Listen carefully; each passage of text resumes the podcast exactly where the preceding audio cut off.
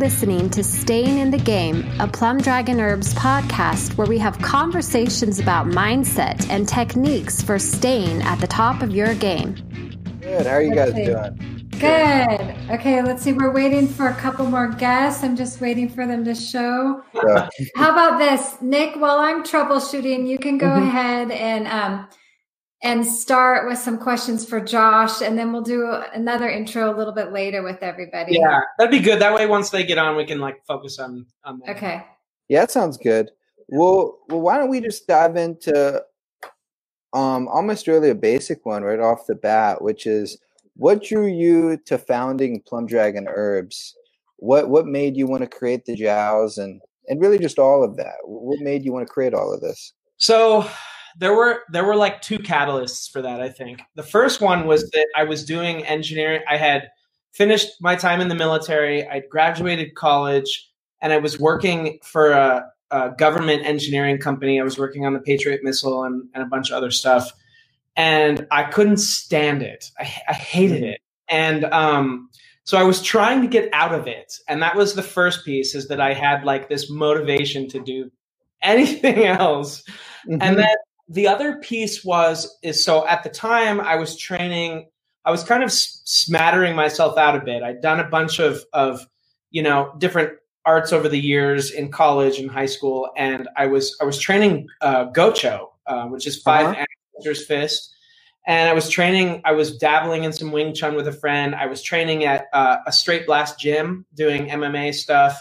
Right. Um, and I was doing uh, Jake. I was doing some JKD stuff, and um, we were out in this parking lot. It would be like Tuesdays and Thursday nights, and it would be like wintertime, and we would be mm-hmm. freezing our asses off. And we were out there like sparring and doing this all this con- these conditioning exercise like limb knocking and stuff and we were all getting like kind of like bruised up and you know hurting ourselves right you were starting to really feel it yeah and so i i said well hey i i know i learned how to make this stuff um, I'll start making it. And some of the guys, like um, at the time, I was like, at the, in fact, the very very first batch was actually a kit. It was like a it was um uh, like an eight immortals uh, kit. It's got like the the camphor and stuff in oh, it. Oh, wow! Um, and I put that together, and I was like, you know, this this isn't, this isn't working very well. And so then I threw together a couple of formulas that I had,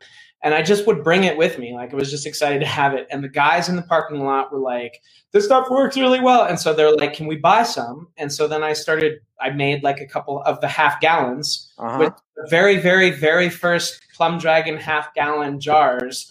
Wow. Went a couple of the guys out at this parking lot, and I just was like, well, they bought it. Maybe like some other people will buy it. And so like I bought some herbs and I, uh, the very, very first batch of herbs was from a Western herb store.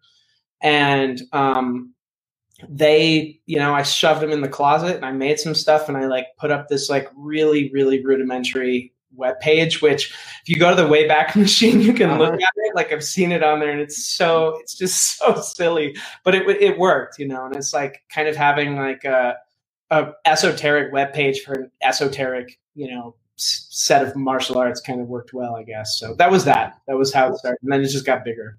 Well, and, and, and I think what just even personally is so cool about Plum Dragon is that it wasn't started as a business. It wasn't started as a reason to make money. Right. It was started just as great entrepreneurial tales are as a necessity as i want to make this for myself and for my peers and then it snowballed out of that so what sort of and we've talked about this in the past but what sort of like passion did you really develop for d jow and really producing what you ended up creating yeah. oh, here we go. We'll, we'll hop on that. There we go. How are you guys okay. doing? Good to see you. Yeah, we just got back from happy hour. How you guys doing? Good. How you doing guys? Excellent. Pretty good. Pretty good. Just trying to deal with a stupid computer over here. Finally got on. See what happens. Last time you sent it to us on an email, and we copy linked that email to this one. This one you uh sent it to the phone where we had to type it all in, and then we went to the old one, and then this one threw us off, and so we had to do it again. That's okay. why. What's good, guys? Janelle Got though. like, Hey, like, ran off in her cape, and she's like, "I'm gonna go save this," and then all of a sudden she hopped back on, and you guys were there. hey, look at that! Did you? I didn't know I Oh, this. nice. I didn't know this was yours. Yeah, yeah, that's Yeah, I wrote that. yeah that's a good book. Read it. A buddy Yeah. of mine had it when he left it, and I started reading it. And I just looked at the, uh, I looked at the author, and I said, "Holy crap!" Then I looked at your, uh, your list of books, and there it was. yeah, yeah, that's it. Well, glad, glad you like it. All right. Well, before we get started, I, I got a couple of guys who popped on in. I'd like to introduce them, if you don't mind. Definitely. Yeah, and we haven't done any kind of introduction, so you're great. Okay, maybe well. maybe I could just quickly just let everybody know who we've got, or, or are your people about to leave? Go ahead, Alex. No, no, no, we're gonna hang out, listen to the podcast, and check it out. Um, come on in. Uh, introduce yourself, Jovan, and who you are. Hello. I'm a Felix student. Okay, great. Nice to meet you. Nice to meet you. Is he taking um, good care of you guys? Yeah. How you doing? So my name is Pablo Corral. I'm uh, I'm actually uh, Felix Jr.'s uh, father's student. I started with his dad back in 2000, and then I merged in with Felix, and we just sort of like just became the family, just kept it in family. Nice. So uh, Wow. Been with his dad since 2000. Just so I'm the I was a senior student with his dad, and uh, I just love you know hanging around just because we you know it's all in the family, and uh, I'm not related, but you know it just seemed like you know this is uh, Here you are. Yeah, well, he's I'm one of the instructors too, Yeah, right I'm, now. and so I'm actually live. I live in Oakland. Well, actually, I actually just relocated to Illinois, so I'm, I'm going to start teaching out there soon. But uh, I, my house in Oakland is actually five minutes away from uh, Jimmy Lee's old house on Monticello Avenue. Wow. So actually- I at Jimmy's house all the time. Wow. Uh, so it's, have- there's a good history around there. But uh, yeah, I've been doing this forever, and uh, I'm just trying to get started again. all right, well, happy to have you here. All right. yeah. Thanks for stopping by. yeah, it's nice you. Thank you. All right. What do we got today? What are we be talking about? We're going to be talking about more martial art, JKD, internal stuff. Uh, everything. Well, well, I'll tell you, people loved you guys, so we said, "Heck yeah, you guys can come back." And we have a lot more questions for all of you to answer. So once again, thank you all for being here. Yeah, And- Thank you for having us again. Uh, And I by the way, uh, And and maybe Yes, just to let our guests know, maybe just to let our guests know who we've got. Um, we have Sifu Felix with us. If you could just hello. raise your hand and wave for a minute. Sifu Felix, um, Macias, and he is a second generation instructor of Jeet Kune Do in its original form. His father is Felix Macias Sr., and he trained under the great Kung Fu Si- Sifu James Jim Lee, or Yim Lee, sorry, I didn't say that right. And he was the man that introduced Bruce Lee to Iron Palm training. And then we've got Alex with us, Master Alex Witar. There you Hey, We can't see. Yeah, there we go. Okay. He's a freestyle artist and a 10 times master of martial art Hall of Famer. We're really excited to have him here with us today. He also won um, a gold medal in Taekwondo in the 1996 Pan American Games. We're really happy to have you here. And then we've got Josh Walker. He is the original founder of Plum Dragon Herbs. And he currently um, leads the U.S. chapter for the Tabimina Balintawak group, which is a compa- combative style of martial arts that originated in the Philippines. I'm Janelle Leatherwood. We've got Nick Patterson with us. We're both with Plum Dragon Herbs. So, All right. our, our, So our without further ado, Sorry Right. about that. That- When, when there's five people, it, it gets pretty fun. But so, Yeah. so our, first question is for Felix, and it is: We understand that the martial artist and self-defense knowledge your father received from Bruce Lee and James Lee was the way of intercepting fist. Can you explain what the way of intercepting fists is? Yeah, well, the, the way the intercepting fist totally means, uh, you know, the intercepting fist. It's to intercept all incoming. It's to be first, be second, or be last. You know, all within. You know what I mean? It's like Mhm. if you're first, you touch, then he doesn't accomplish anything. But if you mix it up and you got to change hands or whatever it is, then you'll understand what the middle part is. The last part is if he comes, you move, you strike. You see what I'm talking about? It's like it's it's just all one word. We use the word motion, which means all of the above. You know, to combat whatever's going to be in front of you. Intercepting mm-hmm. means to go with him and, and not wait your turn. You know, you know, I'm talking about we're not doing like modern karate from the United States. You know, taking your time and and trading. The whole object of this thing was not to trade; it was to go. You know, that's how they did it in Oakland. You know, I'm not sure that clarifies your question. But this, so essentially, it's it's going on the offensive while at the same time being defensive. It's it's not waiting for a reaction. It's reacting as your reaction's happening. Does that make sense? Is that sort of what it's about? Yeah, it does. Uh, if you let the guy grab you, punch you, and you watch him do it, and you're on the floor, you ask for it. Exactly. You gotta you gotta handle everything.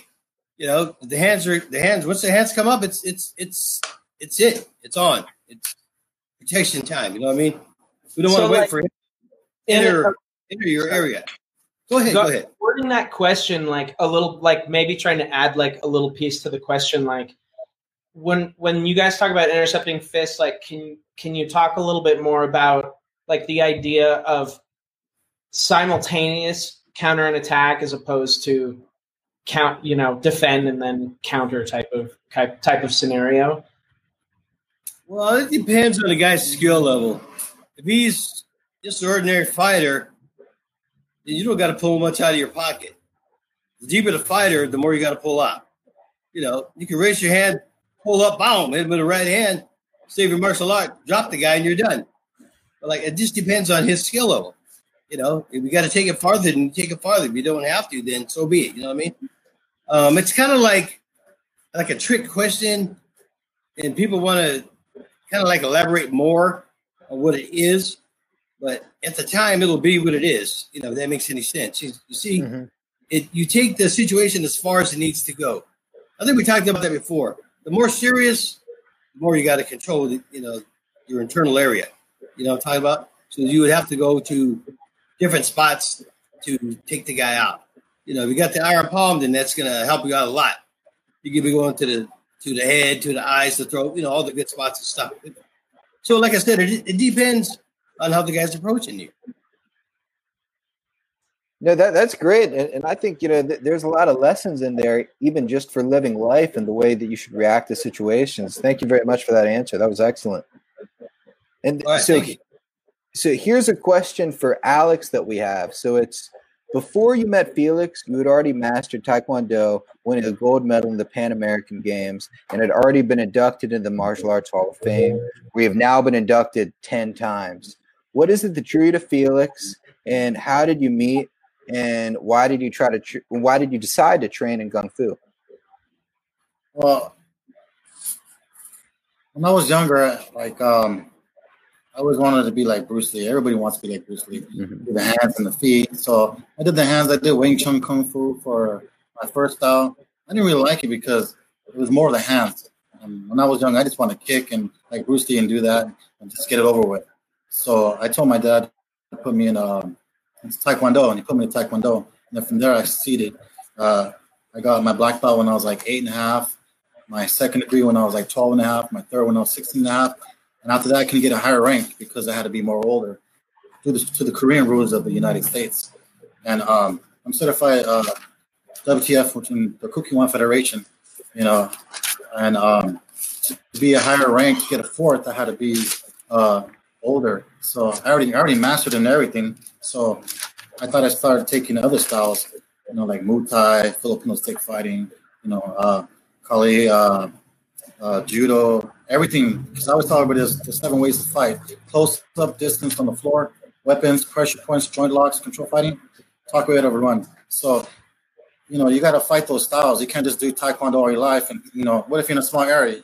You can't. You can't kick. You're in an open area, you can kick. In a small area, you got to do like you know some kind of martial arts, which like JKD is real good for close like that. And if, if you fall on the floor, if you throw a kick, if you fall on the floor, you got to learn how to fight on the floor. So you can either do wrestling, judo, or jiu-jitsu, you know, this and that. And uh, or if you're like, or if you're if you're friend, if you're friends, or if you're a bouncer or a security at a club, you got to learn how to do control fighting. So pressure points and joint lock, just get over here. You don't want to hurt the guy because if you hurt him, you know, they're going to do a lawsuit or something. So you just want to control the guy and get him out of the club without fighting or like that, control fighting. And if someone pulls a weapon at you, you got to learn how to fight with, you know, with a weapon. It could be a hat, it could be a ring, it could be a belt, shoestring, it could be a shoe, anything, dirt, anything. You got to learn how to fight with sticks, you know, anything that's that's near you. You know, um, you got to learn how to. Those are the ways of fighting. And then uh, since I already mastered in Taekwondo, I wanted to do more hands. So I was looking around and then I came across uh, uh, Felix, and I was like, "Oh, JKD, he does this." So I'm gonna go ahead and call him up. And next to know, when I when I came to his house, I was like, "Oh man, I used to pass by his house all the time for like like 20 years ago. I used to pass by his house, and he used to have the garage open, and I was like, "Oh, I'm gonna go there one of these days and see what's up." And then just never went. And then all of a sudden, when I wanted to train, I and I called him up, and he goes, "Come to my house," and I was like, "I've been here before." So I passed by here before. So he only lived like about maybe 10 minutes from me, seven minutes away. So you know, as soon as I, soon as I take his class, man, you learn quick here. You learn quick here, and you start opening your eyes. You start realizing like from your style to other people's style, what they do with their hands, and it's like you see movies like like Van Damme or to go like, oh man, that was you know that's a good move right there. And then you go back and you take this class, you go back and look at the movie, and it's like, man, that guy was open right there. He could have had him right here. He could have done this and that. So this is an eye opener martial arts right here. This JKD. It's not I mean, the movies. Not the movies. No, yeah. this is reality, real stuff, man. Real yeah. street stuff. People don't just tell you like, know this stuff. They're like, nah, just get, that's bullshit. Just boom, get him over the way, get him out of the way with it, and you know, just hit and run. To mention my so, name though. so, so, so here, here's a question for you, Alex, and, and and Felix, and anybody else. Feel free to chime in. So, what do you think you know makes training with Felix different than training anywhere else? Well, I, when I took karate, I was like, uh, uh, I'm not saying nothing about karate because everybody's good in their own style. Mm-hmm. Everybody has their own style, and everybody has a criticism towards every other style. You know, it depends on you. If you want to be dedicated to your style, and you could be good at any martial arts, but you just got to be dedicated to it and then put your heart into it because you could say, "Oh, that style sucks," and, and, and maybe it does. But then that one person out of that style is really good, you know, because he put his heart and dedication to it. He knows what's going to come. He knows what's going to do. He knows what's up. A lot of people do that same thing too. But then again, you know, it's just it's just everybody's everybody's different and everybody's dedicated to what they do and uh and they know what's up. If you guys want to jump in, I can actually tell you from my experience. Um, like I started like back in like I was graduating high school, so this was '99, and uh, I met. That's where I met his dad. I used to be, work at a cobbler shop. I used to repair shoes, so that's how I met him. He used to come and get his shoes fixed. And um, well, actually, I didn't even know he trained with Bruce and Jimmy until like after like the first month of working out with his dad. But his dad just uh, he came in with a kung fu magazine because we used to have a, uh, a bookshop. And he just said, just oh, and I said, oh wow, you. I was looking at the magazine. Said, you like martial arts? I said, yeah, but I could never afford it because I've tried as a little kid going to some schools, but it'd be too expensive. My parents just couldn't afford it. I told him, yeah, but I've just never afforded. He just, gave me his number, said just show up to my house Sunday at 5:30. And I remember I went, and uh, he never mentioned Bruce, Jimmy, none of that. He just said, okay, let's just go to the garage. We're gonna start working. I'm gonna start teaching. Uh, we're gonna start a new session. So I said, okay. So I started working out, and uh, at first it was just like uh, it didn't make sense. I was like, where's the punching?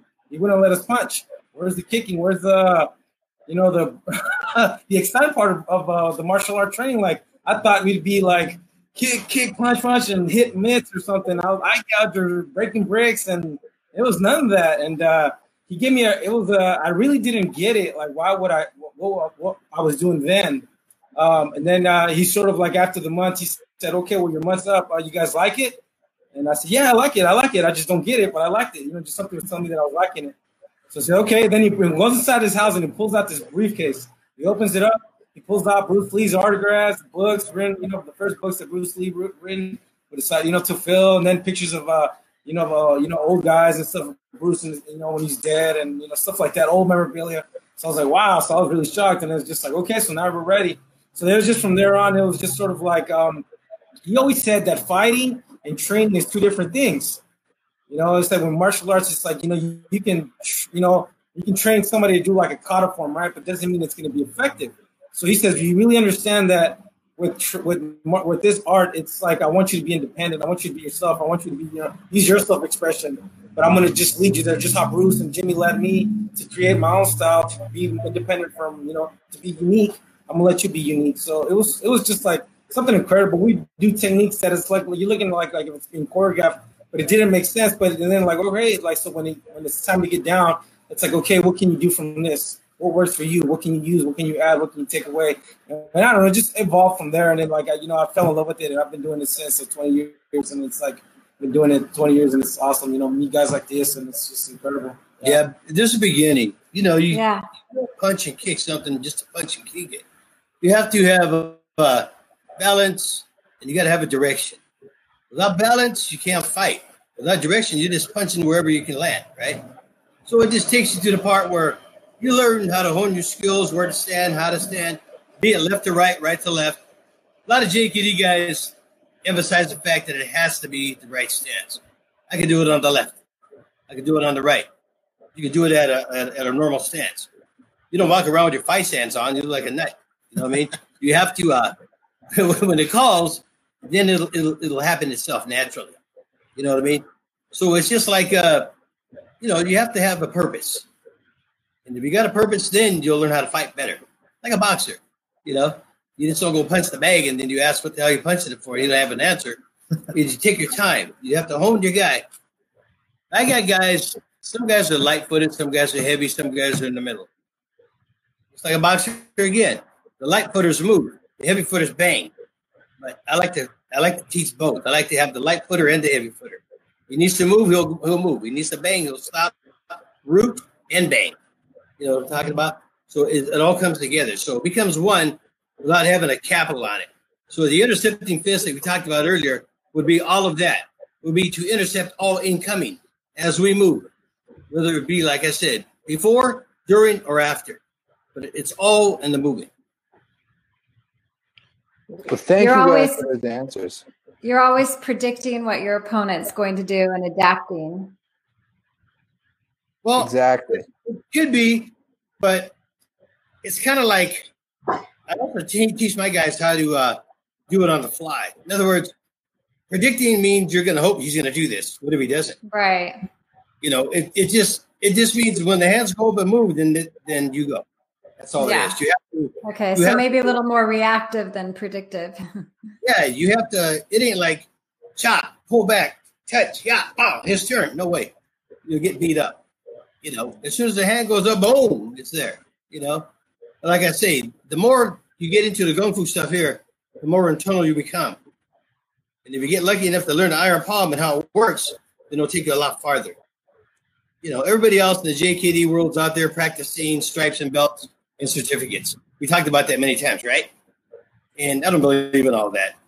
Okay, you're to get in the fight. You're to run to the car, pull out your certificate. you're not to work right? Josh laughs. It's the truth. You know, it's you just you just go, right? You know I'm talking about? So it's it's gotta be a natural kind of a thing where it just works for you personally. Like Pablo has this thing, Alex got his, and Jovan over here. Jovan, he wrestled. He was he was he was what state? Took state or something? League champion. Yeah, league champion. And and for Jovan, I kept his wrestling ability and his low sense of gravity, pulled it up a little bit. I didn't throw it away. I used it because that was that was a root. You see what I'm talking about? When you go to a place, a lot of times they'll take everything you've learned, wipe it, wipe it clean to see if it start over. That's easy to manage a person. You know what I'm talking about? We right. want you to it all at something like that you've done probably 10 times over. And it's a good thing no matter what you do, martial art, whatever, hitting the guy with your fingernails over there, you know, um, everything, whatever you've ever learned is considered, you know, uh, uh, you know, that's your experience. That's what you're going to take to the table. You don't take nothing else. You know, people in the martial arts, they they do what they call a dance. They they do together, right? And you get this other guy that that moves to the left, it's going to confuse the guy. And that's just whatever's going to happen in real life. So you got to be ready for all of the above. That's all it is. Yeah. Pablo's story kind of reminded me of the Karate Kid, Mr. Miyagi. You know, just telling the basics, wax on, wax off, and and uh, the Karate Kid not knowing what you know how to put it all together, what this was leading to, and uh, your well, story kind of me of that a little bit. Yeah, well, Pablo actually did wax on and wax off. He did a lot of cars, right? shoes, yeah, polished yeah. shoes, and everything. Yeah, did a lot of stuff. You know, so the Miyagi story is a good one because that's kind of reality. You know, yeah. Um, but getting into the other aspect of JKD, I like to go talk about stuff that that's never mentioned. You know, like Josh, we talked about the iron palm. We talked about the herbs. We talked about how to make it, how to how to do things, right? And that's the other side of the door, you know. Like we call it the white door, the black door. The black door is where a lot of people are scared to go to. I like going there because it takes mm-hmm. you to another realm and it takes you to the other part where that's what they used to do back in the day. But everybody nowadays is too damn spoiled. They want everything right away, and they want to earn a black belt without touching each other. You see what I'm talking about? It's ridiculous, you know. like for us, I mean, when I started, breathing was actually the first thing we did before we started class. I remember when I started, I was bored, you know, because you know you sit there and you try to okay meditate, and you're like so eager to like thinking you're gonna punch and kick and stuff, and it's like I didn't get it. You know, like you to develop. You know, we got to learn how to develop our breath and you know, we, we did a lot of the breathing, and that was the first thing we did for our warm up. You had to, you know, get your body going, get the chi going, get your mind right. You know, be, become focused. You know, it's like it was really, and I didn't get it then. You know, I was only, I was, I was 18 at the time, and you know, I'm almost 40, so it's like, it's like, wow, what is this? Like, I want to hit. Like, come on, let's do this. And it's like, no, no, no. You're missing the whole, you're missing the whole picture of what martial arts is not about. It's not about beating somebody up because then you're not anybody can hit like any anybody can know how to throw a punch and get lucky and hit somebody knock them out or whatever. Everybody has that fighting instinct. It doesn't take somebody to to know how to defend himself. It's like, why are you here to? What are you here to learn? Are you here to learn gung fu to learn techniques to develop yourself so you can keep on keeping the tradition going? Or you just want to hear so you can be a bully or hit people? And, fight if we have to. You know, but fight if we have to. Like we talked about last time. Yeah. Give a guy a gun or a person a gun If they don't know how to shoot it, they're going to hurt somebody. Same damn thing, right? Same goddamn thing. It all goes back to mannerism and how you handle it. That's all it is. But the reality of this art is like it's like when you look in the mirror, right? As you move in the mirror, it copies exactly what you're doing, right? So as you're striking, that hand moves exactly with you. So it's like it's very important that as you know, we not to wait, not to pause, not to delay in what we do because you know that can be there you don't know if there's a knife at the end of that hand, right? So if we're waiting for the hand to reach, we think we're gonna stop it right in front of us. You put a six inch blade on it, he cut you, even though you stopped the hand. So the thing is, you know, to like, you know, like I said, we're not trying to guess, but we want to be, we want to be. As soon as he mirror, he moves, you move with him. We mirror our opponent. He throws, we throw with him. We're trying to. Our defense becomes our offense, and our offense becomes the defense. And we just sort of let, you know, let what we've learned, just let the natural ability without thinking, just let it take over. Because when it, as soon as we start thinking and we forget to breathe, our heart, what happens, our heart gets nervous, we get nervous, and we start getting scared. So we start delaying. So that's sort of what we're to be calm, to be grounded, and to be be first. You know what I'm saying? So we can, so we can be, be get to the opponent quick. Yeah, I, I training, you. Yeah, we can sit yeah. here and train, and we can go for hours and make it look nice, right? But in reality, you know, it, you know, if we go one two, you don't want to sit there and fight a guy for five ten minutes, you know. It, and who does that? Yeah, nobody. I just teach natural instinct. Now, getting back to all the gung fu stuff we had, uh, I'm to give Josh a minute to speak his piece and and say what he wanted to say as well. Yeah, what about what in particular? Oh, about uh, I think there was some unfinished questions that that the audience had asked you as well, right? Yeah, yeah, yeah. I, oh, go ahead, Nick.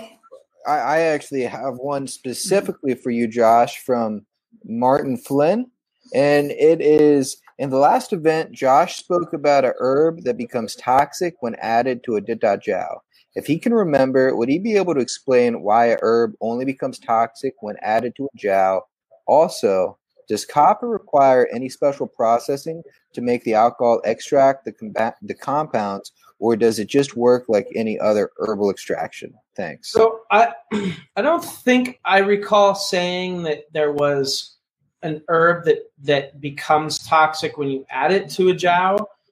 Um, I, will it's I'll have to go back and see what the what the verbiage there was, but but do you think that it was talking about the D dot one the um the kind oh, that you drink. Okay, so so there are some some differences um, in using a, a, a jiao as opposed to a, a wand. So like you can have things that are that have some toxicity in an external liniment um, and it it won't impact the, the body the same way. And there's a couple reasons for that. Like first of all, um, when you ingest something, you know your your liver's like you know cutting carboxyl groups and stuff off of the off of those compounds, and and so you actually metabolize that those things differently in it through through your skin as opposed to when you you know when you take them internally. So toxic herbs taken internally have a really different kind of effect for that reason.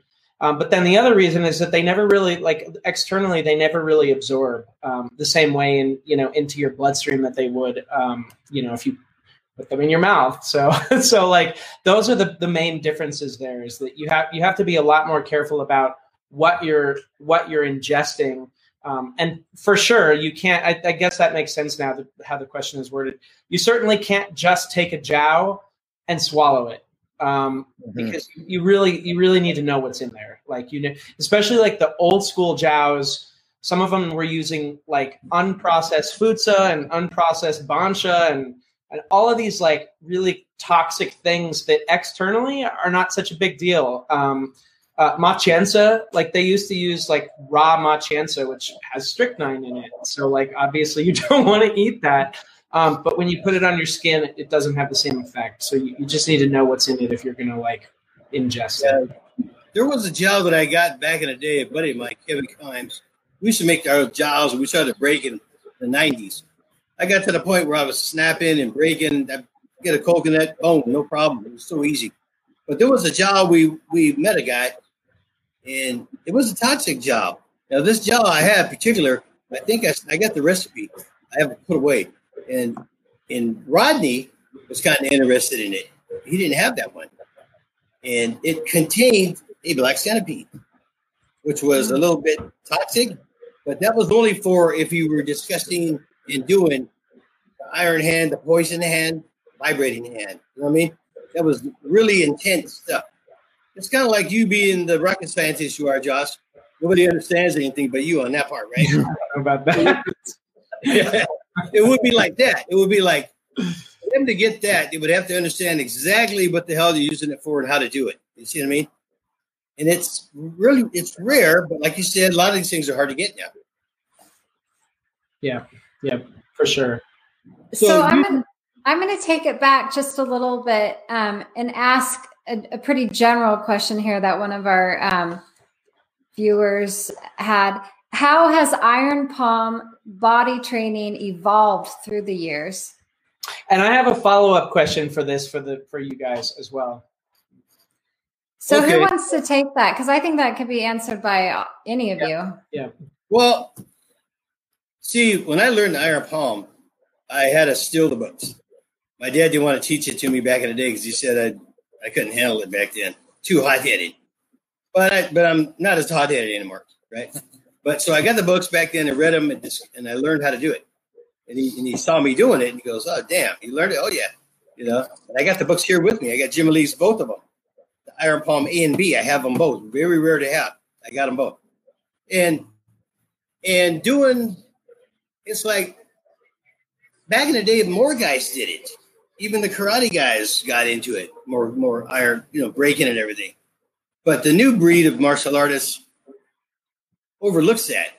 You know, it, it's too. Uh, it's almost like saying a bad word in front of little kids. You know, they don't. they're, not accustomed to that, and so the iron palm and everything else, and the herbs and everything that you know, Josh and Rodney and everybody else, and all the stuff that we're learning still, all the stuff I introduced to the boys on iron palm, my father introduced them. All that's kind of regressing because of the fact that it's overshadowed, overlooked, and getting to be forgotten. See, it's not as common anymore. You go to any martial arts school around here, you ask them about iron palm, they're going to look at you like, what are you talking about, a glove with BBs? That's what they're going to ask you, right? They have no idea what it means to train there, to go there, and to actually do it. You know, and the iron palm is part of the last step that that you get towards the end when you become really good and you're able to carry a bigger gun. If that makes any sense to you guys. Yeah. Mm-hmm. Okay. And yeah, Josh, you said you had a follow up. Yeah, yeah. I, I have a I'll, I have a quick question, which kind of goes back to JKD. But first, I'm gonna I'll I'll give my, some of my takes on that too. So, if I go if I look back like 20 25 years, when I first learned iron palm, it it was all open medium.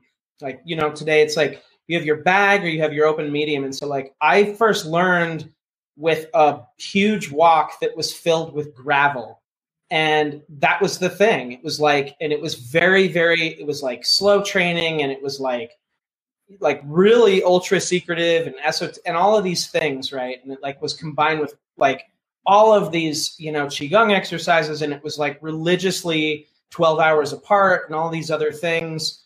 Um, and then if you fast forward to like you know 10 or 15 years ago when I learned, like, started learning, I was probably 20, I don't know, 15 or 20, something like that. And I learned about the, you know, hitting the bag. And it's like, what? Like, what, what about the, the walk? You know, like, that's the thing. Um, and so then the bag became a big deal. And I think it's, it's like, it's almost been like a sine wave because, like, now people are kind of getting, seems like the open medium is getting big again. Um, the iron ore taconite is like a thing, and so like I used to hit, I used to hit iron ore taconite in the, in the, My wife is sitting over here and she's looking at me. I used to hit the taconite in the garage, and after like you know. Yeah. A month, there's like this purple coating dust on like everything, and she didn't like that very much. But um, you know, it's just changed so much. And like now I think that people are learning that like you don't have to approach it like so like slowly that like painfully slowly. Information is coming out things are are changing and and i think that that's i think that's a really good thing for the most part. Um and so that's that's kind of you know my take. And then my my follow-up question is is you guys alex and felix like when when you guys look at JKD over the last like 10, 20, 30, X, X number of years, have you noticed a similar type of trend there? Like, were, were things really, really difficult to get then, and now it's like people are more interested in growing and learning, or like, what's the evolution of that been like? Well, for me, it was I didn't I didn't go to anybody else. I didn't outsource. I didn't have to. I did what we had here. We had all the stuff. We had all the qigong, we had all the stuff at uh, herb, we had all the stuff at iron palm. There was no way in hell I was going to go to any any other JKD school around out there and, and go backward. No way. We were on a forward thing. That's what we did. And see, with with Bruce and Jimmy being together there, you know, they taught my father the pressure point, the iron palm, and and the conditioning that they all did. They were known for all that. You see, and so because Jimmy and Bruce, they were a pair of in, internal guys and after they both died, everybody jumped on a Bruce Lee bandwagon and all the lights went up. You know, all the certificates, all the goddamn uh, $2,500 in the weekend to become a teacher. You know, all that stuff went up. You know, and everybody always says, well, in Oakland, none of them were certified. Jimmy didn't certify anybody. You know, if you wanted to certify, you had to learn. And if you didn't learn, well, you go home, like we said before. You know, mm-hmm. Jimmy was the boss. Bruce was there as well and uh, they taught what they taught, you know, and they taught to, to show you how to protect yourself, not to earn uh, something you're going to put on your wall, which is meaningless, you know. But it's just like, uh, like I say, so I was never one to join any federation of, of any kind. Never will. I, I'll never do it. You know, I like being a free agent. I like being on my own. I like doing what I do. You know, I like going forward. I like going deeper into what everybody else is scared to go to. I like all that. That's just the way it's been. I teach my guys the same way. You know, teach them the way the Gung Fu guys used to do, not how they do now, which is uh, like a thin sheet.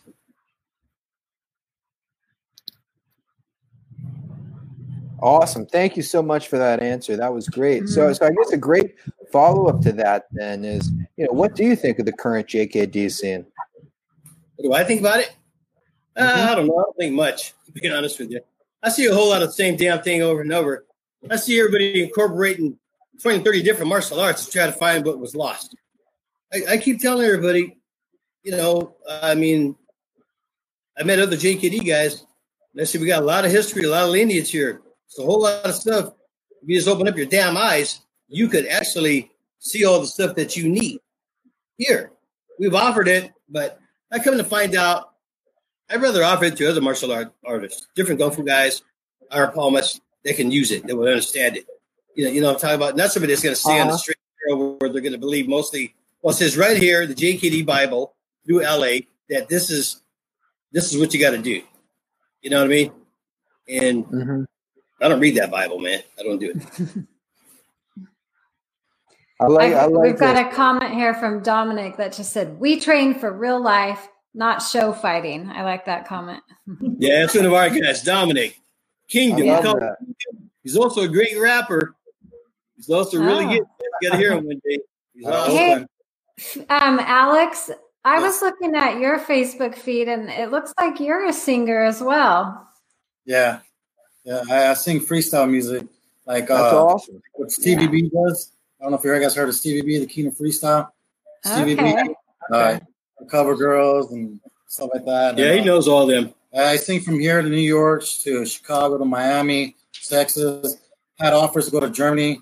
My song made number one in Germany, uh, number three in Brazil. Don't know what number in Colombia, but it sold all around the world. That made me a lot of money. I had like two albums out and stuff. So, oh, fantastic! Yeah, so yeah. Now, now, due to the COVID thing, he does birthday parties. you know, I'm just kidding. right. Retarded. Yeah, yeah. Um, I'd like to give a quick insight on one of my other students here, if you don't mind, if we have Please. time. I don't want to take away Please. your time as well, Josh, because I know you got things. No, you guys are good. You guys are good. Yeah.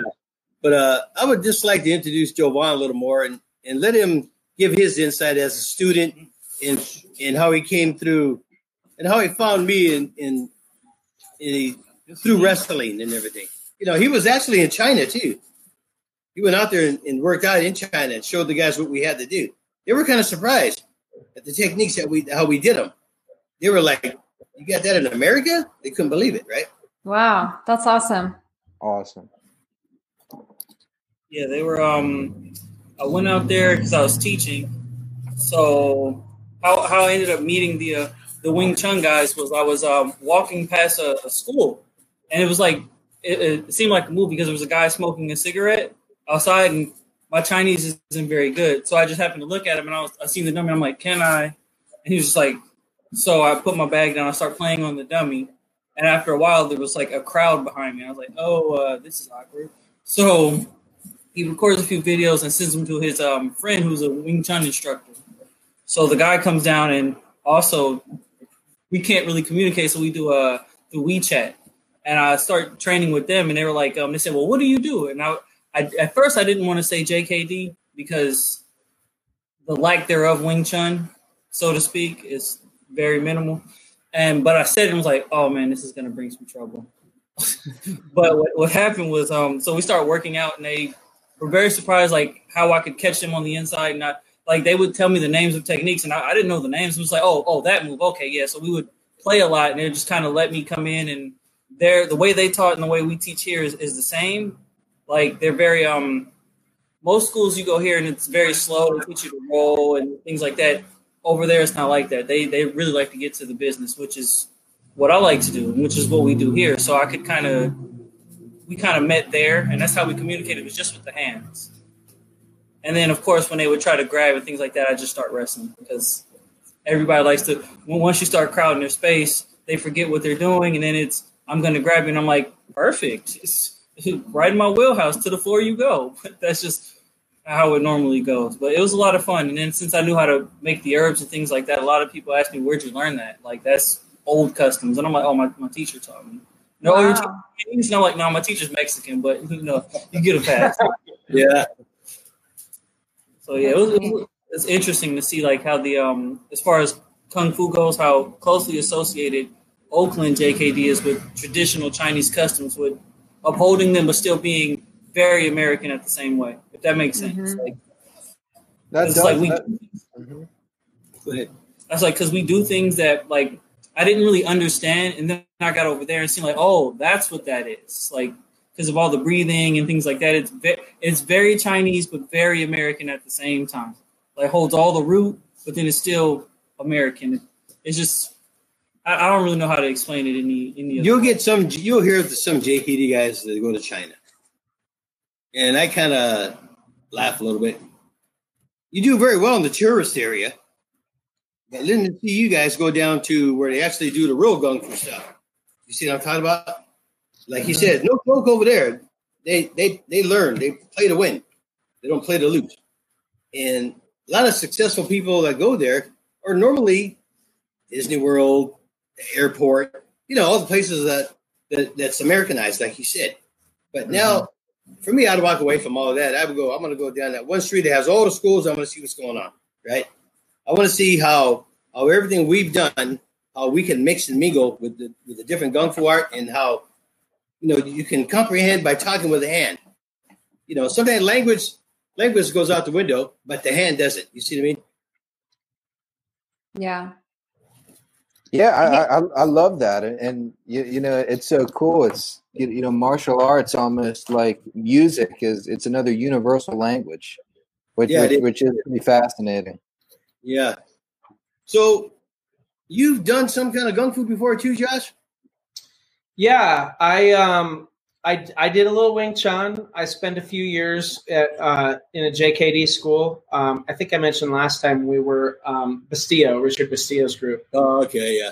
Um, and then I, I spent a, a, number of years doing Southern Mantis, the Hakka, the Hakka stuff. Oh, that's uh, right. Gocho, a number of years of, of like five animal Shaolin, and and then I moved on to some other and to basically. So, who was your iron palm guy? Who did so, you learn?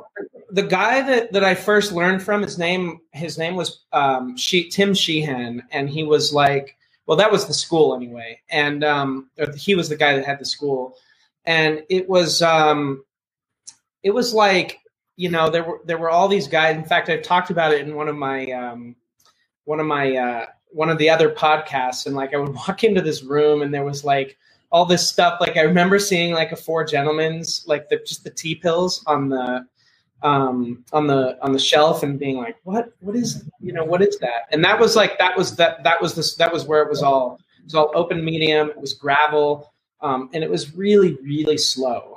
And that's where a lot oh hold on. I gotta plug in my my laptop's about to die here. Give me one sec. There we go. So um, that's where it was really, really slow. It was just very, very slow um, training through that. Yeah. So, I know we got a subject for a minute ago about some of the slight changes, the modernization of iron palm, right? Mm-hmm. Back in the day, my father used to use a lot of lead shot. Yeah, lead I have. I, I, love my lead shot bag. Yeah, the lead shot. They use a lot of lead, cheap, easy to get, and, and uh, but I guess as time went on, they kind of have started having restrictions about lead poisoning. So the shot now was contained what a lot of copper, stainless steel shot now. yeah, use. yeah, stainless um, stainless yeah. steel, um, steel, um, and then it's coated like they've got nickel coated and stuff. And um, yeah. uh, but the lead now, actually, I used to. In fact, my wife used to make um, canvas lined bags um, for for for people. And so like i have a i have lead shot bags and they like are custom made with like these canvas lining on the inside to deal with the you know the lead poisoning so. But, yeah. Yeah yeah. Wow. and actually there's a point in in the iron palm book um there's a page in there that where i list out like all of the like densities and hardnesses of all of those materials. And it's really interesting because like if you look at lead, um, it's it's it's like steel is like four times harder than lead, and lead is like 170% denser than steel. And so you get like these really interesting kind of like quality like differences in the quality of the, the, the feedback right from the bag and so like i've i've loved experimenting with you know different types of mediums. Like there's one i was talking to a friend of mine the other day who's um, who have been you know playing around with martial arts and iron palm and herbs and stuff with for i don't know 15 years. And he, texts me his name is nate. I don't wonder if he's watching. And nate texts me and he was like hey have you ever hit like i don't know like tungsten carbide or something? And it's like you know t- twice as hard as steel um, and it's not that dense. And was like, no, but I really want to try that. So like, there's definitely some interesting differences in all those all those materials. Yeah, curiosity. Yeah, yeah exactly, exactly. Yeah. And actually, I really like the. Um, I really did like, like I mentioned, the the taconite, like the iron ore taconite pellets, and they're not dense, um, and they're not hard. In fact, like I find, like when I'm hitting it, like you can watch them break and crack and crumble. But I love hitting them because, like, when you hit a bag, it's really like it is. It's a whole lot more. It's like deeper in the body, right? Like it affects the like fascia and the joints and stuff a lot more. And when you hit the the open medium, it's like rather than having this flat surface that vibrates through your hand, it's like these point charges right on the surface of your skin. And so like it's a really, really, really different kind of conditioning. And I, I, I miss it so much. It's like such a damn mess that I can't do it anymore, but I love doing it. So yeah, I used to do a lot. I used to break a lot, but I've stopped ever since. Uh, wish I would have knew now what I know, you know, I mean, you know, yeah. back then, I, I break a lot, but I use less jow. Now I use more jow. Right. Now as I got older, my hands, you know, they ain't what they used to be, you know, and everything so, else. A lot of you know, over the years, so kind of, kind of that ruined them a little bit, but it, but it limit me now more. So yeah, Josh.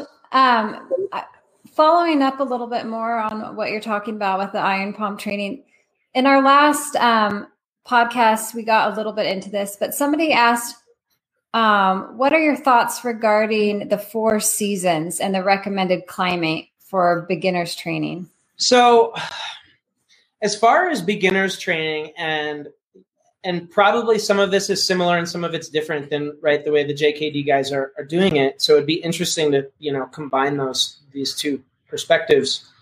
Um, but my the thing that I run into is like obviously you don't want to go so fast that you're hurting that you walk away and like at the end of the you know the next morning your hand is like really like stiff and sore um, a little bit of that's fine but the biggest th- problem that i i see with people that do iron palm is like they want to start they want to start with like something really soft like mung beans right? Which is like the really really traditional thing to start on.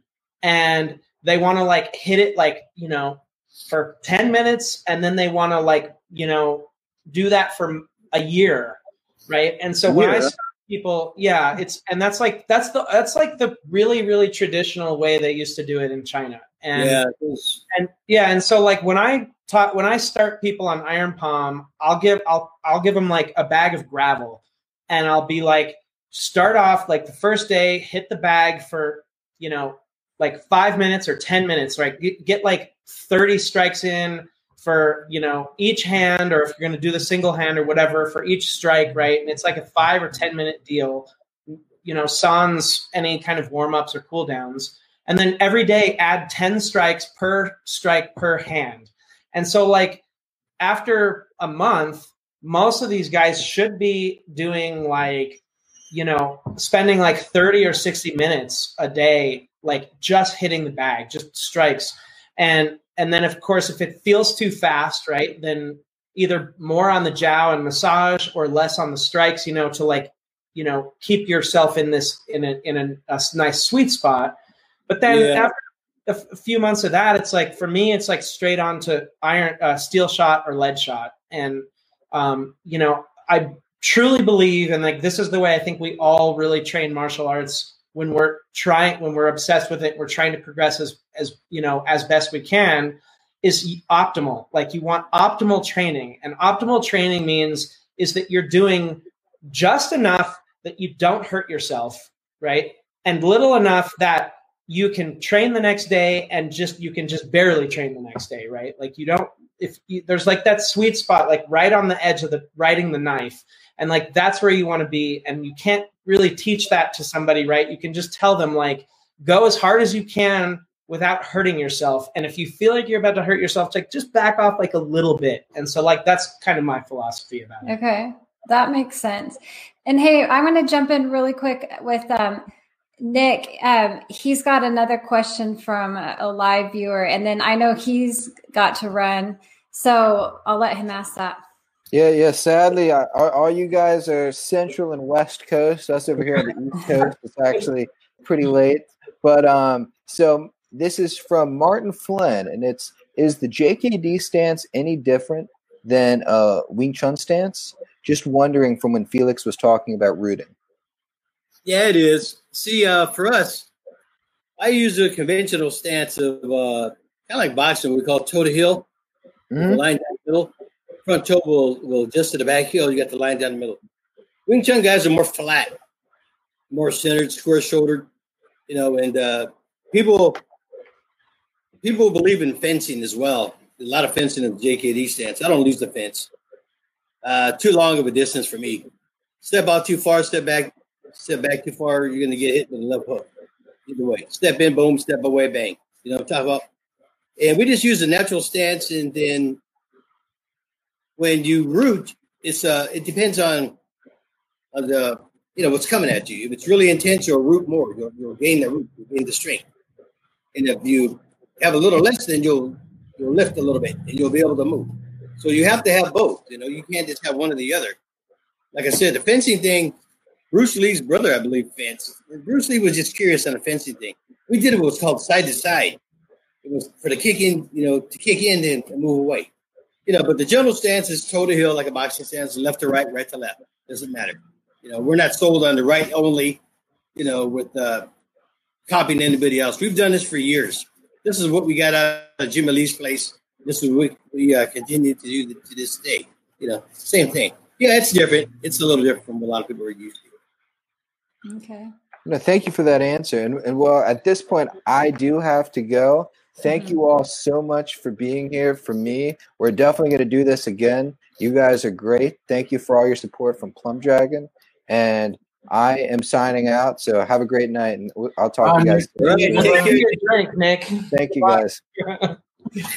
Whoops. Okay, there we go. Oh, uh, there we go. Cool, cool. All right. Well, and we could wrap up soon, but I just wanted to give you guys just an opportunity if there's anything else that you wanted to cover. And we can, let me just say, um, for anyone wondering, we will have more coming. I know from Josh in future Facebook Lives and podcasts. And we've talked with Alex and Felix about maybe collaborating on some future content. So check us out at plumdragonherbs.com. Um, and we'll have show notes and we'll have ways to connect with all of our guests on the show today. But yeah, yeah. Let, let, me just give you a chance to say any last comments. Well, I think next time, the next if we do a podcast podcast together, I think it should be a little bit more on possible demonstrations during the podcast. See, people like they can hear a, lot, a whole lot of people talking, there'd be a lot of people out there looking at us thinking, "Yeah, you're full shit." It's say it like that. And now, mm-hmm. you know, it's true. You know, they, they might look at you, Josh. Oh, yeah, sure, you're an iron palm. It's believe believing. But sometimes it's just elaborating and and demonstrating how to use the jiao, how to strike a bag if you're going to begin, how to use the gung fu technique, how to use the gung fu technique combined with the iron palm. You know, for me, I don't teach iron palm unless you're an, unless you're a martial artist. I had guys ask me, "Can I learn iron palm? You want to learn martial arts? No, then forget it.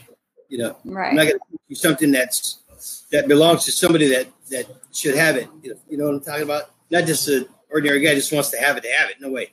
You're gonna have to earn it. I've had guys in here. I won't do. I won't give it to them yet. I had guys in here that are less time, and I'll give it to them. It just depends on how you can handle what you could do with the whole thing. That's all it is. It should be one combination of all, right? That's all. Mm-hmm. Mm-hmm. Yeah. Yeah. I agree. We'd love to see some demos. You guys are all together. You want to do anything right now?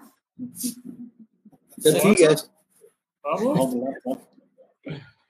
Yeah. Well, well, okay, Josh. Well, what is it? What's curious of a technique? Well, what kind of a technique would you like to, you know, elaborate on? Uh, me? Uh, yeah. I got a barking dog over here. Um, so I let me give me one sec. Let me get him out of the room. Hold on. Okay. I'm going to ask our viewers, what would you like to see? Whoops. There we go.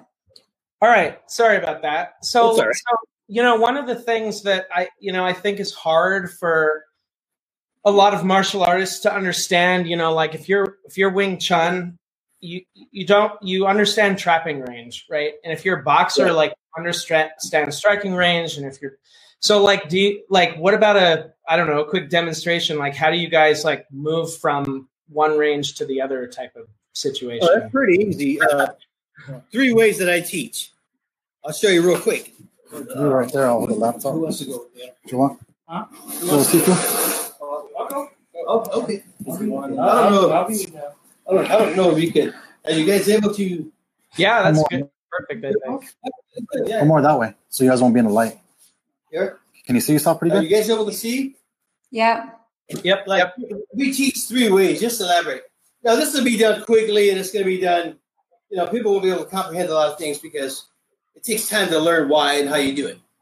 You know, first of all, we elaborated on the on the footing. Wing Chun guys will be more here. You know, more square. We're more slightly turned a bit. You know, the boxing stance. All your power will come from the knee generated to the elbow, not the hand. If you, if you punch off the hand, you're, just getting an arm shot your chi and everything you're breathing has to come from the ground up. The ground ignites the knee, which ignites the elbow, which in turn gives you a solid shot. You see what I'm talking about? So when we teach Josh, I'm on, okay, I'll be on the natural right side, don't matter. We call what's outside, the outside techniques. Generally, you know, if a one-two punch, you slip here, slip here, slip here. No, this is for the outside, right? you know, it can be done left or right. Doesn't matter. You can throw here, I catch here, catch this way, and hit the sting. And all the trapping stuff you're talking about, in case you touch, is if you was to touch me, would be here. And then I would, I would uh, find the hand. As you get better through the whole process, once you've learned everything out here to get away, I don't want to put the guy too close yet because the fact that if he's in there too close, he's not understanding it, he won't be able to do it. So little by little, as you go along, we've discussed the outside here, all lined up. And we call it the halfway point, which would be halfway inside the hand. Outside here, and I'm halfway in. Can you guys understand that a little bit? You see, so the punch is here, I strike here. The punch is here, I strike here. Then continue out again. You see, and as you get better, you feel more comfortable, whether it's right to left, left to right, straight up, who cares? But you're going to be in your fight stance regardless. Then you would find the middle. All this, like the wooden dummy. Strikes here, I'd intercept, and I shoot the inside here. See what I'm talking about? So I would catch, shift, cross, come back. You know, just to get the hand rolling. That's our three ways of teaching. Nothing fancy, just little by little you know, if you guys under, understand. That's great. I was trying to make it bigger. I made myself bigger. I'm going to have to learn. yeah, rub John. you know, yeah, but uh, but uh, you you you guys have any more questions or anything for the boys or or anybody else or before we're? I know you got to get running. Yeah.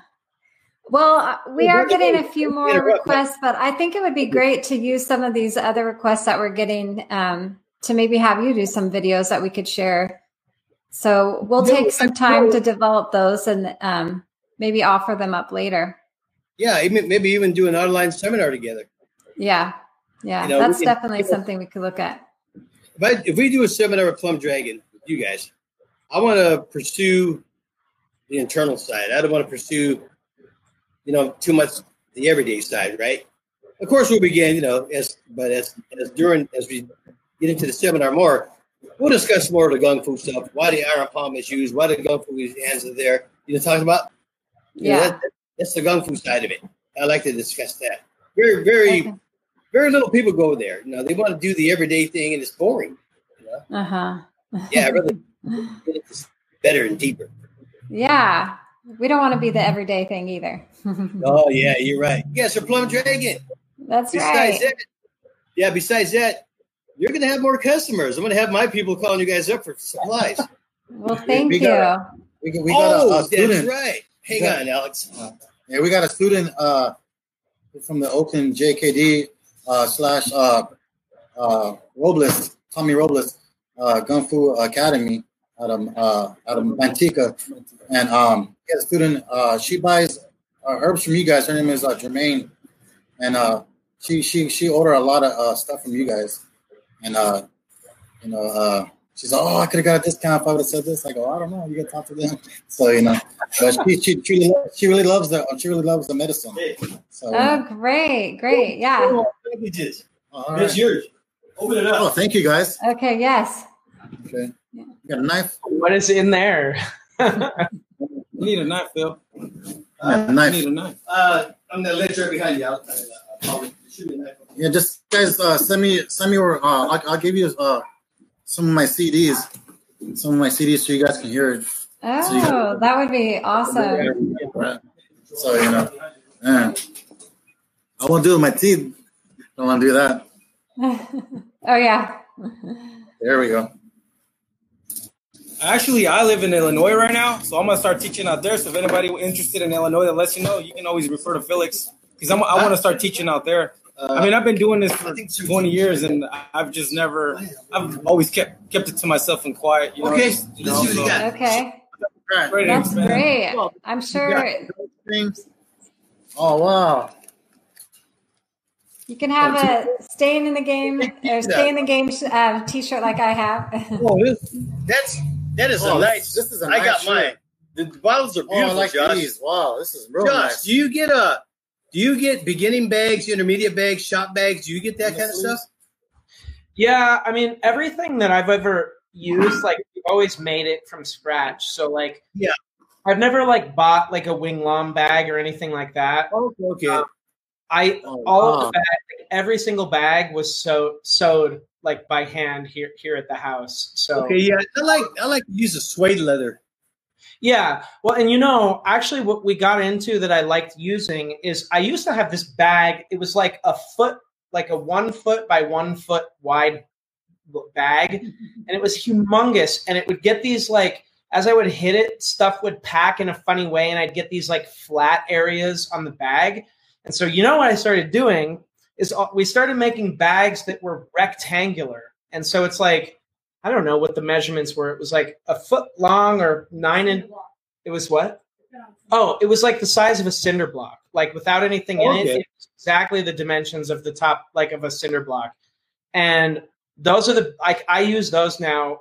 Like that's all I use. Is is yeah. I use, the, I use the traditional like whatever fit the whole hand. You know, nine by nine by whatever you know, the traditional uh, suede that I use.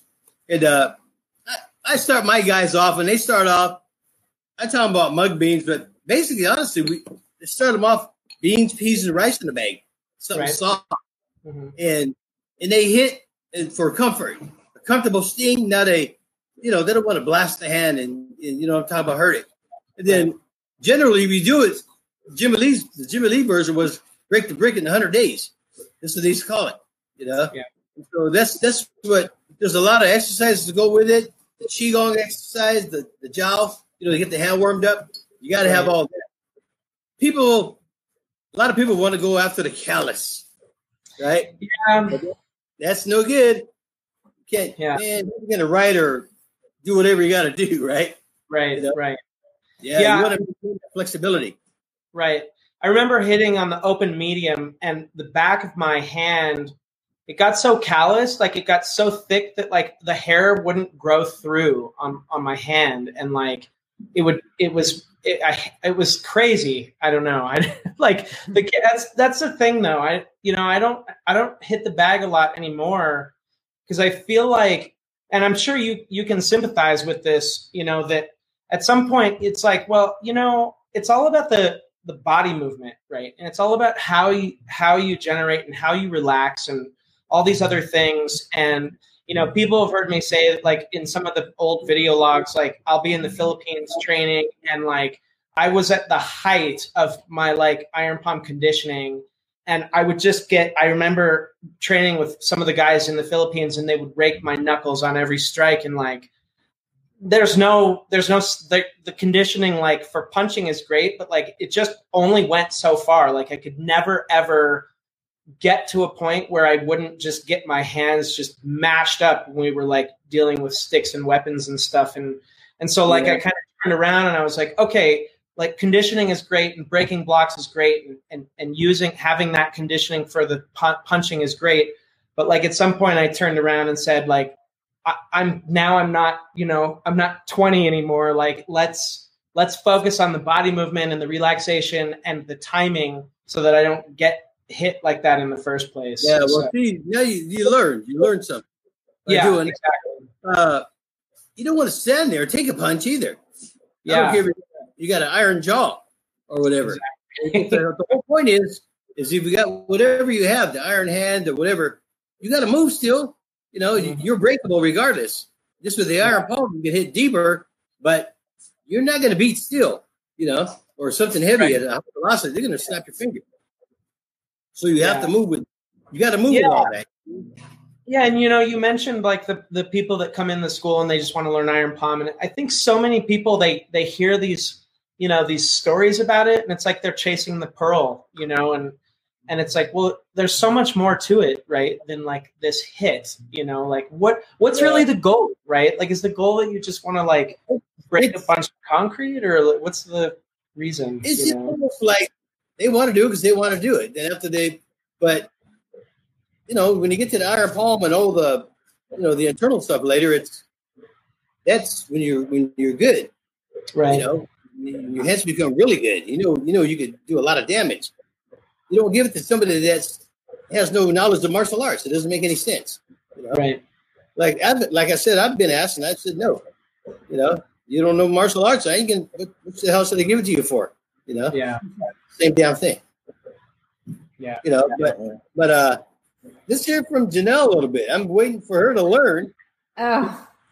well, well, one part of Iron Palm that we don't want to keep under wraps just for martial artists is the Dit Da Jow. And so we were having you guys hold up what we sent to you. And um and some of our base like you've got the whole family Dit Da Jow. That's for yeah, general use pain, all kinds of nerve pain. I recently posted a video um, of the Ho family. I put it on the back of my neck. I had really bad, a really bad pinched nerve. And I put it on at night and in the morning it was like 100% better. And I really thought I was yeah. going to be needing work on that from like a chiropractor or somebody. Yeah. So yeah, we can help educate anyone who's interested in the herbal component of Iron Palm so again, I just want to welcome anyone who's interested to um, plumdragonherbs.com. And that will also give you a way to find out how you can connect with our guests today. So with that, I think we're going to wrap up and say goodbye to everyone. Alex, you had one more thing or? Oh, thank you so very much, you guys. This is so beautiful. And the herbs and everything. Oh, it is awesome. I like it a lot. Thank you so thank very you. much. Appreciate it. And we got a, a, a message from from Maine Curtis saying that she she wish you guys had these in small. okay. All right. Yeah, I'm, I'm, wearing a men's shirt. I think they just come in men's sizes, but I'll pass the word up to our yeah, to our CEO Lisa Ball. You know. All right. Cool. Well, let's talk about a seminar or even a possible, uh, some, maybe some online astral uh, astral techniques. You know, to go along yeah. with it. Yeah. and, and if you guys share them on your own um, feed, we can share them and repost them as well. So okay, that's, that's something else to consider. And Josh, thank you. Thank you so much again for your time. It's always yeah, great absolutely. to have you. Absolutely. And it's good to see you. It's good to talk to you guys again. Um, Same here. Same here, you guys. Yeah. Thank, thank you. guys. All, All right. right. Take thank care. Enjoy, guys. Take care. Thank you. Thank you. Bye bye. If you liked what you heard today, be sure to visit us at plumdragonherbs.com. We will post show notes and ways to connect with our guests. You can also help us share the tools of the Staying in the Game podcast with those you care about by subscribing to our show and leaving us a comment wherever you like to listen. Until next time.